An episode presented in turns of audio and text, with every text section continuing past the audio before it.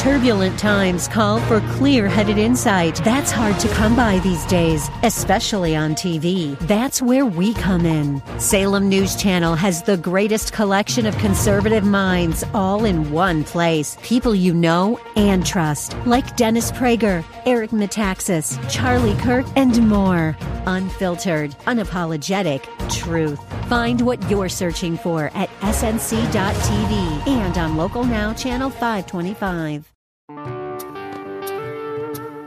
As you read through the Gospels, Matthew, Mark, Luke, and John, you're just reading the Bible. You're going to meet Jesus up close and personal, and you're going to start to understand why he came.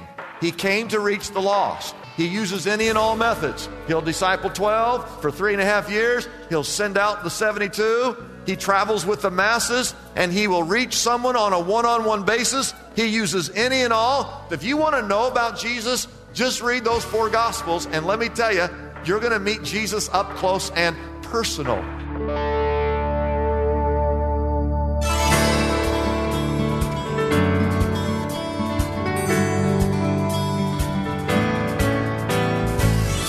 Good evening and welcome as we lift up Jesus with Pastor Dudley Rutherford.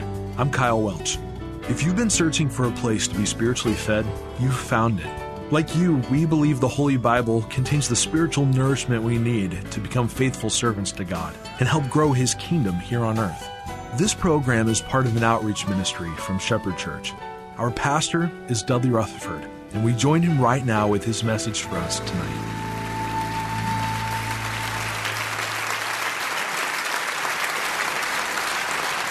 Oh, look at this, look at this incredible crowd. Wow.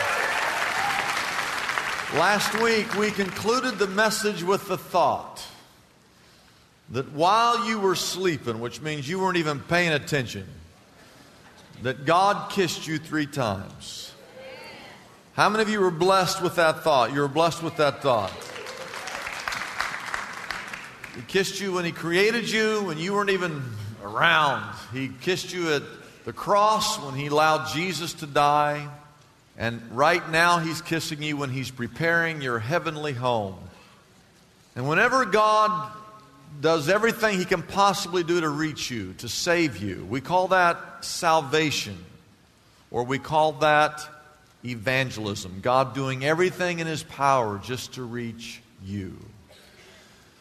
We're in a series called Anchored, and we're looking at eight things that happen to you if you will anchor yourself in the Word of God. Today is the letter E.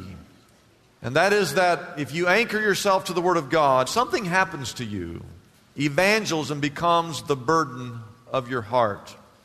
And how that works is as you read through the Word of God, all of a sudden you start to become concerned about the things that God is concerned about.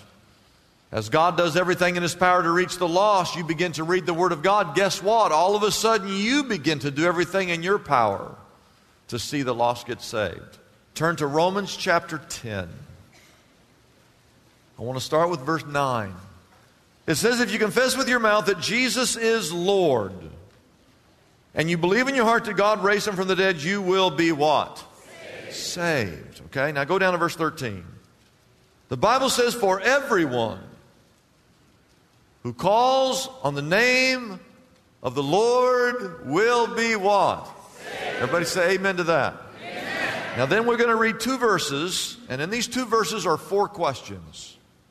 Yes, four questions back to back to back to back, and then he makes a statement. And at the end of every one of these questions, and we're going to read all four, I want you to say two words.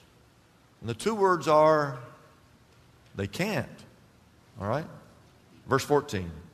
How then can they call on the one they have not believed in? And how can they believe in the one in whom they've not heard? They can't. And how can they hear without someone preaching to them? And how can they preach unless they are sent? They can't. And then we have this statement, as it is written How beautiful are the feet of those who bring good news. You know, feet, feet aren't very good looking. Even after you doctor them all up, there's still not much to look at. If you want to have a beautiful feet, it talks about the feet that are beautiful are the feet that are being used to take the gospel to other people. My question is this Are your feet beautiful? Not in the physical, cosmetic sense, but in the spiritual evangelism sense. Are you actively involved in sharing the gospel? Can you look back over the last seven days? Can you think of a time that you were engaged in talking to someone about Jesus Christ? Are you involved in spreading the good news? Are you sending either prayer support or financial support? I'm going to show you as we read, as we journal, as we preach, as we study. There's four things as you go through God's Word that you will see. Number one, write this down. You will see the curse. That's where it all begins. Back there in Genesis 3, the story of creation, Adam and Eve. And God said you could eat from any tree except the one tree in the middle of the garden. In Genesis 3 and 4 and 5, we discover the story of how quickly Adam and Eve sinned and therefore ushered sin into this world. And by the time you get to Genesis chapter 6, God was so grieved that he had made man. The Bible says that every inclination of his thoughts, of his heart, was only evil all the time. It is not a stretch to think that we're getting right back to that level of sin today in our world. It's no wonder, really. The Bible says in Romans 3:23 that we have all sinned, that we have all fallen short of the glory of God. Every one of us, we've all sinned. We live in a fallen world. Psalm chapter 51 tells you how bad it is. It says, Surely, I'm th- trying to think back when I started sinning. He said, I, have been sinful since the day I was born. Well, let me go back even further. I've been sinful since the moment my mother conceived me. What he was saying is that I was born with a propensity to sin. That's one reason why we have so many rules. Do you know there's so many laws in the federal government that we can't even count them? Do you know that people have actually tried to count? You can do research on this. People have tried to count how many federal laws there are. They say there's as many as 300,000, but we can't count them because we keep making more and more laws. You know, we want this separation of church and state, but then they continue to legislate us and control us with some 300,000 laws. Now, why do they keep putting these laws and restrictions on us? Why do they do that? Because all of us, we live with what's called a sin curse and a death curse. And you can circle those two words in your outline. We have a curse of sin, which leads to a curse of death. The Bible says in Romans 6, I'll put it on the screen, that the wages of sin, the penalty of sin, is death. We've all sinned. And the wages of that sin is death. I love the way Romans puts it in Romans 5. I'm sure you've read this, but here, here's how, how it's worded. It says, Therefore, just as sin entered the world through one man, and death through sin, in that way, death came to all men because all of us have sinned. I want everyone to say, oh no. Oh, yes, we have. We have a sin problem. Romans 3:10 says there are none who are righteous, no not one. And as you read through the Bible, you see you start to learn about sin. You see that sin is what sends someone to hell. Sin separates us eternally from from God. But I have some good news. Ephesians 1, verse 7 says that in Him, Jesus, we have this thing called redemption. Through His blood, the forgiveness of our sins in accordance with the riches of God's grace. And all God's people said. And that leads us to the second thing that you see as you read through the Bible. The first thing that you see and you discover is, is this, this curse of sin and death.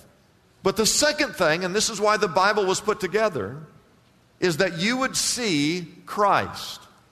Now, in your Bible, you have two testaments you have the Old Testament and you have the New Testament. The Old Testament has 39 books, the New Testament has 27. I want you to know that all of those Old Testament books, there are 39 of them, that all 39 of them point to the Christ. They point to the Messiah. Every book points to this truth. He's coming. He's coming. He's coming. He's coming. 39 times. He's coming. Get ready. He's coming. Get ready. He's coming. The Messiah. Get ready. He's coming. 39 times, 39 books. He's coming. He's coming. He's coming. He's coming. And then you come to the New Testament. And guess what? He arrives. He's here. Now, as you read through, you read Matthew, Mark, Luke, and John, and we learned uh, the, all four of those guys, they all wrote a book. They all wrote a biography. Ma- Matthew wrote a book, Mark wrote a book, Luke, Luke wrote a book, John wrote a book, and they all wrote about the life of Jesus Christ. We learned in the Bible exhibit uh, when they were deciding which 27 books belonged in the canon, they belonged in the New Testament. The, part of the criteria was whether, whether you got in, was whether or not you were an eyewitness. You had to be an eyewitness to, to the things and to the days of Christ. And so Matthew was an eyewitness, Mark, Mark was an eyewitness, Luke and John, or their book would not have been included in the 27. All four guys wrote the same story from four different perspectives. Now I start with a star because that, that's the star that represents the birth of Christ because of the star that led the wise men to, to where Christ was born, to, to, the, to the Christ child. And then Jesus lived on earth for 33 years. At the end of that 33 years, he dies, he's buried. Three days later, he resurrects. He stays on earth for about 40 days. And at the end of that chart, he ascends. It's called the ascension. He goes back into heaven. So as you read through the Gospels, read through Matthew, Mark, Luke, and John, you're going to see these four different guys writing about the birth, the, the death, the burial, and the resurrection, and the ascension of Jesus Christ. Now, there are three things that stand out as you read through those four Gospels. The first one is this you'll see Jesus up close. You're going to see him up close and personal. I've got a whole box there of all the things you'll see. You'll see about, you'll read about his birth, his baptism, his temptation, his parables, his teachings, his sermons, his healings, his miracles, his prayers, his holiness, his sinlessness, his innocence, his divinity, his sovereignty, and the fact that he was a part of the Trinity. You see all that when you read through those four books.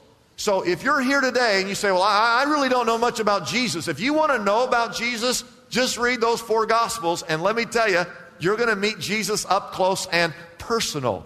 The very last verse of those four books, John chapter 21, verse 25, here's the very last verse of those four books. It says that Jesus did many other things as well.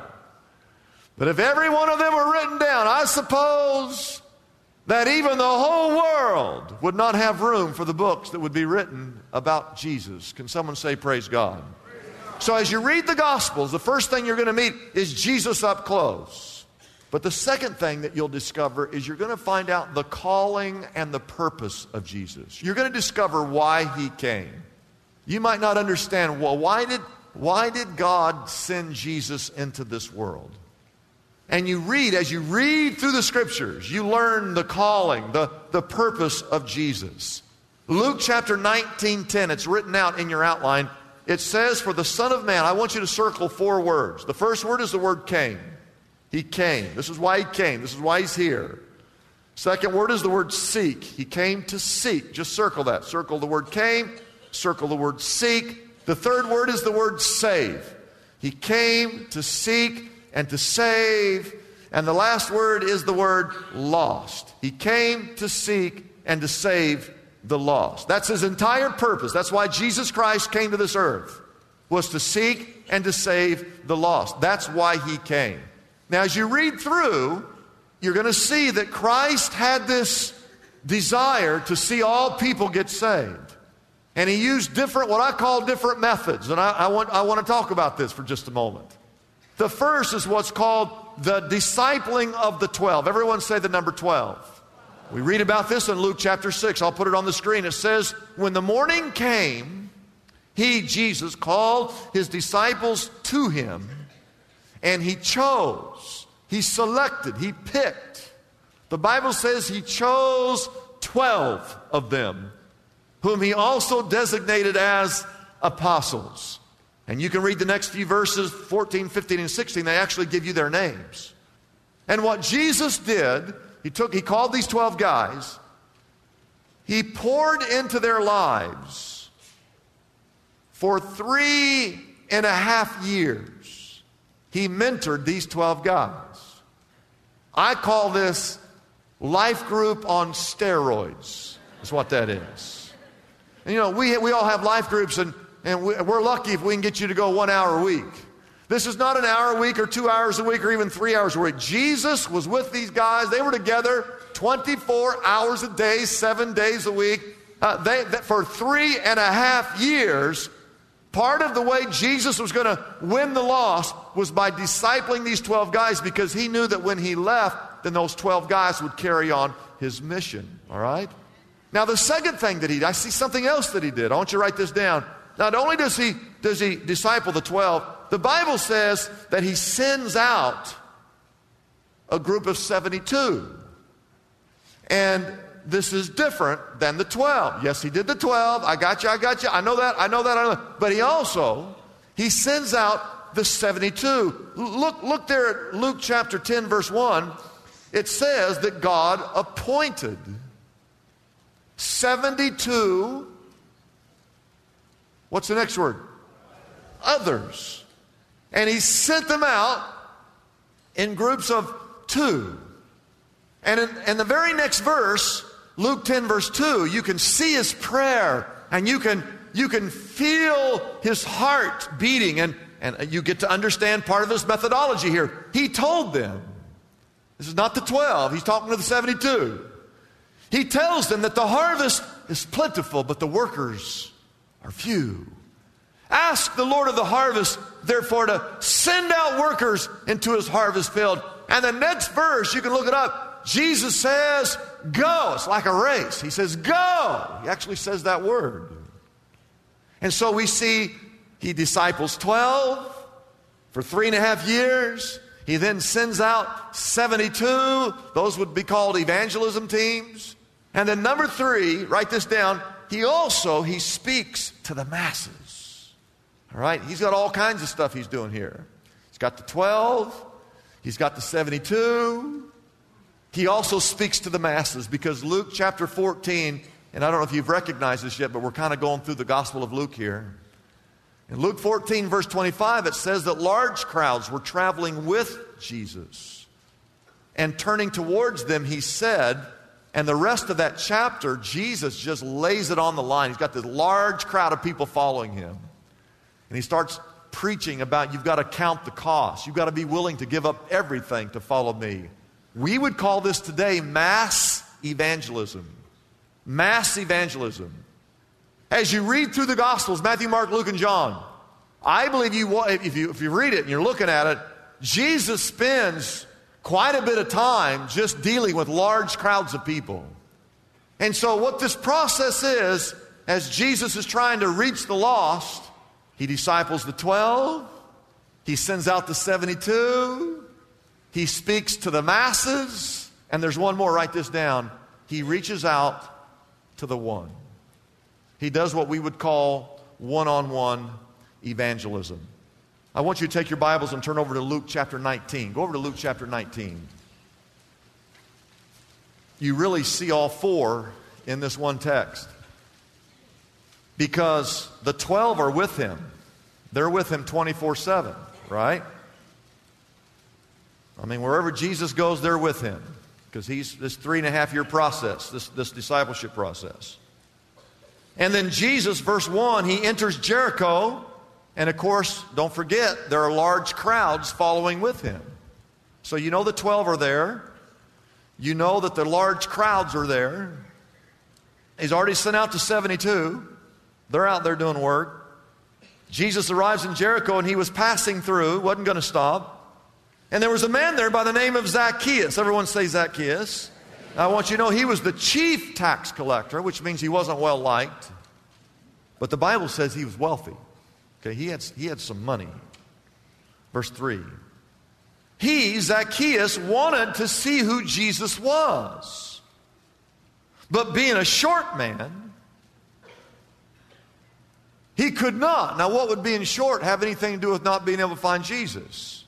Well, it's because there's large crowds of people. It's like a golf tournament when they're when they're walking down the fairways. There's hundreds, you know, thousands of people, and you're short. You got to like run ahead of the crowd and either climb up into a tree or get ahead. So as they come through, and that's exactly what they're doing here. Verse three. He wanted to see who Jesus was, but being a short man, he could not because of the crowd. Now, don't forget, he's got 12. He's got, he's already sent out to 72. He's got the masses.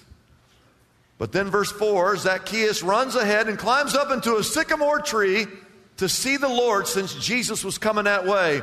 Verse 5 When Jesus reached the spot, he looked up and said to him, Zacchaeus, come down immediately.